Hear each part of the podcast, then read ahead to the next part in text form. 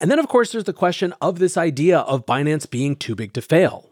FTX, as we've now seen, didn't really have any big flow through effects on other types of financial institutions. But Binance is almost an order of magnitude larger. At this scale, it's not, did I blow up hedge funds to consider? It's more like, did we just blow up a significant portion of a bunch of sovereign wealth funds accidentally? Welcome back to The Breakdown with me, NLW. It's a daily podcast on macro, Bitcoin, and the big picture power shifts remaking our world. What's going on, guys? It is Thursday, August 3rd, and today we are talking about whether Binance is too big to jail. Before we get into that, however, if you are enjoying the breakdown, please go subscribe to it, give it a rating, give it a review, or if you want to dive deeper into the conversation, come join us on the Breakers Discord. You can find a link in the show notes or go to bit.ly slash breakdownpod. Now, yesterday morning, CZ, the CEO of Binance, tweeted something that has become a common sight this year, which is the number four.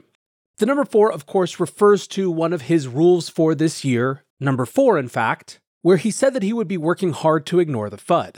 Four then has become synonymous with fear, uncertainty, and doubt. To hear Binance tell it, people outside, haters of the company, trying to bring them down as they go about their merry way, just continuing to serve the crypto markets. In response, Hosaka Trades writes, Greatest minds of our generation trying to figure out if this is a preemptive four or a four in response to the recent Wall Street Journal China piece. When a Semafor article came out later in the day discussing the DOJ and their potential pursuit of a Binance case, Hosaka tweeted, It was a preemptive four. So, what was going on yesterday? Well, one of the big questions of regulatory overhang coming off of last year is, of course, what's going to happen to Binance. And more specifically, is the US Department of Justice going to pursue charges? Of course, we've seen the CFTC and the SEC file suit against Binance, but those are civil, not criminal. And frankly, there has been a never ending stream of rumors and even reporting that the Justice Department has been undecided about, but certainly not far away from pursuing criminal charges against Binance or even CZ himself specifically. This is a very regular topic of discussion. Yesterday, there was a Twitter Spaces discussion of a potential FTX 2.0 restart plan, and during it, investor Travis Kling said, quote, What's the over under on Binance even being here in a year?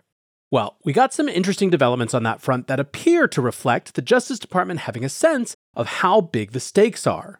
According to reporting from Semafor, the Justice Department is indeed considering bringing fraud charges against Binance. However, the article says that there are concerns within the DOJ that that action could spark a run on Binance, collapsing not only the exchange like it did for FTX, but with worries that there would be a larger panic throughout the crypto markets. Because of their concerns around the potential cost to consumers of some sort of big bank run, the DOJ is reportedly weighing its options.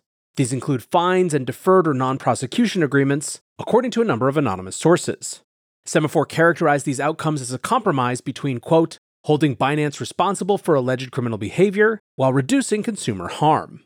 Now, this, of course, is a new dimension to the story. As I said, these rumblings of indecision at the Justice Department are not new. Indeed, since December, Reuters have been drip feeding reports that a faction within the DOJ have been pushing hard to move forward with an indictment. Binance insiders have even speculated that DOJ sources were going public in an attempt to put pressure on the department. This, however, is the first time reporting has elaborated on any sort of reasoning behind the reluctance to indict. Previous to this report, it was generally assumed that there wasn't enough evidence to support a rock solid case, but perhaps, given this article, the concern might be more around investor harm and maybe even financial stability. Now, this hit with the force of a bomb on crypto Twitter. Loomdart wrote, There's only two ways to interpret this, and they are vastly different to each other, so your feed is going to be filled with some wild arguing over the next few hours. Nick Mancini, the director of research at Trade the Chain, wrote, Two options. One, Binance is too big to fail in crypto and the US government doesn't want the backlash. Number two, Binance is insanely screwed, insolvent, and the US government is posturing to not look like the bad guy. Pick your poison. Investor Christopher Inks writes Yes, they want to, but are at least considering the strong negative impact doing so would have on the rest of us. The whole FTX thing hurt so many people and companies. Imagine doing part two with Binance. We've gone from too big to fail to too big to fully prosecute. Now, some saw this as positive. Alex Kruger wrote, Too big to jail? Call me crazy, but this seems bullish if true. On the flip side, some saw it as undermining the principles of the industry as a whole. Crypto Don Alt wrote, A crypto company too big to fail the absolute state of this clown market. Decentralized space, my ass, LMFAO. Now, some saw this as just appreciating how big in scale Binance actually is. Adam Cochran writes The DOJ, who slaps megacorps upside the head without remorse, who seizes companies and domains overnight, and F's over consumers all the time, is worried about the scale of damage Binance will cause with a balance sheet hole in a bank run. And indeed, some are taking this as evidence of there being a big gap. That is especially true among the crypto critic set. Napgener writes The DOJ is actively considering fraud charges against Binance and directly against CZ. The only thing that gives them pause is the risk of a run.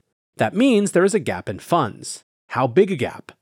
Not Tiger Global says if you understand English, when the DOJ says they're concerned about a run, it means there is an assets liability mismatch, i.e., not enough reserves.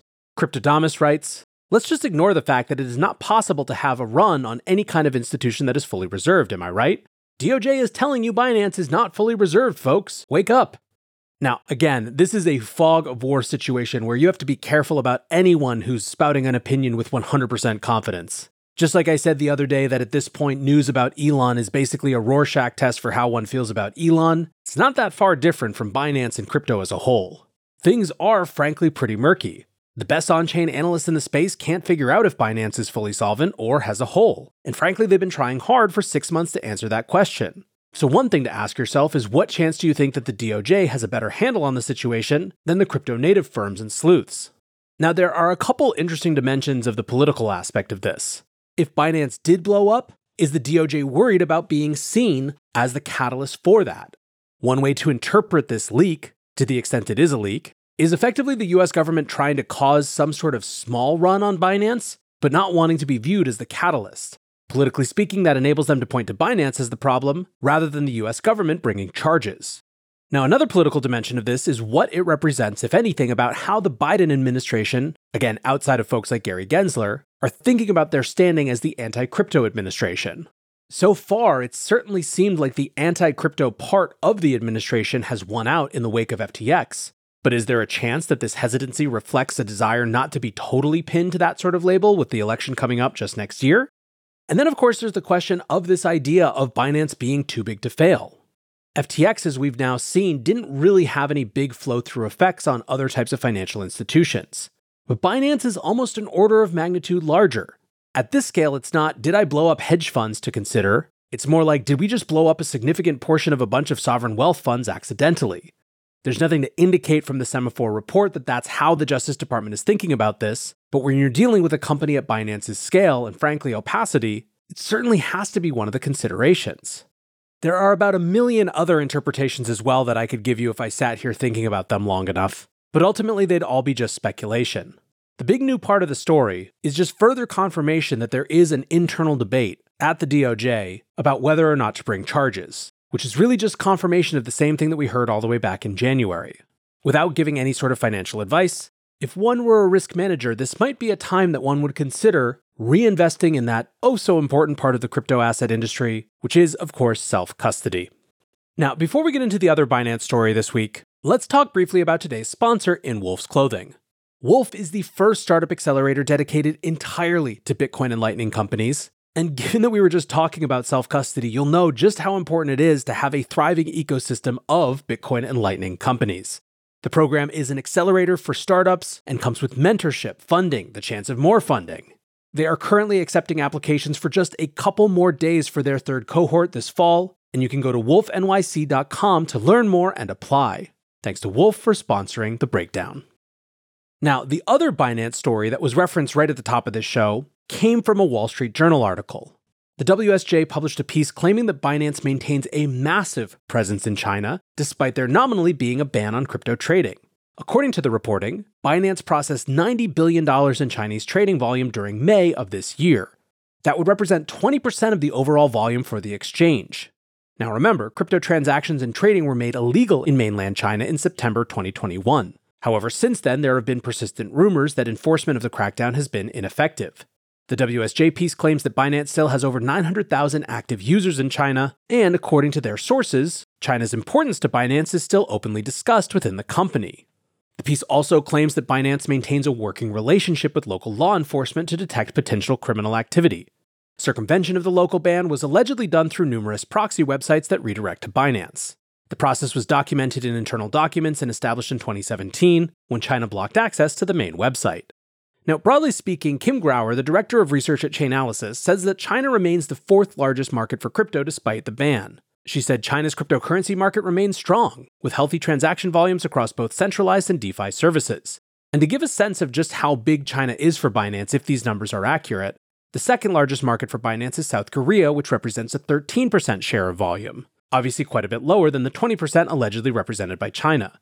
Turkey comes in at a little under 10%, and then all other markets comprise less than 5% of volume individually.